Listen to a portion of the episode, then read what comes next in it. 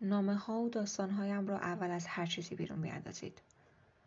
نمی‌خواهم بر حسب اتفاقم که شده احساساتم را دوباره بخوانم، چرا که تمامم را دوباره نشانم می‌دهد. من آینه دق نمی‌خواهم. این نوشته‌ها انگار دشمنان خونی‌ام شده‌اند. هرچه احساس از گذشته‌ها داشته‌ام را جمع می‌کنند، گله‌اش می‌کنند و می‌اندازند درون گلویم. و آن وقت است که دیگر نمی‌توانم بغض گیر کرده در گلویم را پایین ببرم. عکس‌ها را از روی دیوارها بکنید و با کاردک رد چسب‌های بجان مانده ایشان را بسایید که نکند ردشان دوباره حافظه‌ام را به کار بیاندازد. روی تمام وسایل خانه پارچه‌های سفید بکشید. دیدنشان حالم را بد می‌کند. به احمد بگویید دیوارها را یک دست سفید بزند. پولش را توی پاکت کنار میز تلفن گذاشتم. هیچ رنگی از گذشته نمیخواهم. سفیدش بکنید، هر رنگی که میدانید دوباره به فکر فرو میبرد مرا.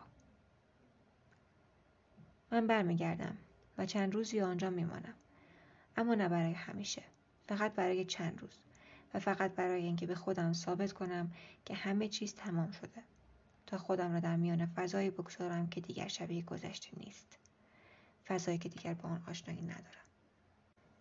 اگر بشود مغزم را به حراج می‌گذارم و مغزی نو می‌خرم، اما افسوس که در زمانی خیلی عقب‌تر از این امکان زندگی می‌کنم. حافظه‌ام را نمی‌خوام. می‌شود لطفاً به کس دیگری پیوندش بزنید؟ فکر کردن را دوست ندارم. غمگین بودن را دوست ندارم.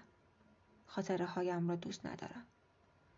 مگر آدم چقدر زنده است که این همه به رفته‌ها فکر می‌کند؟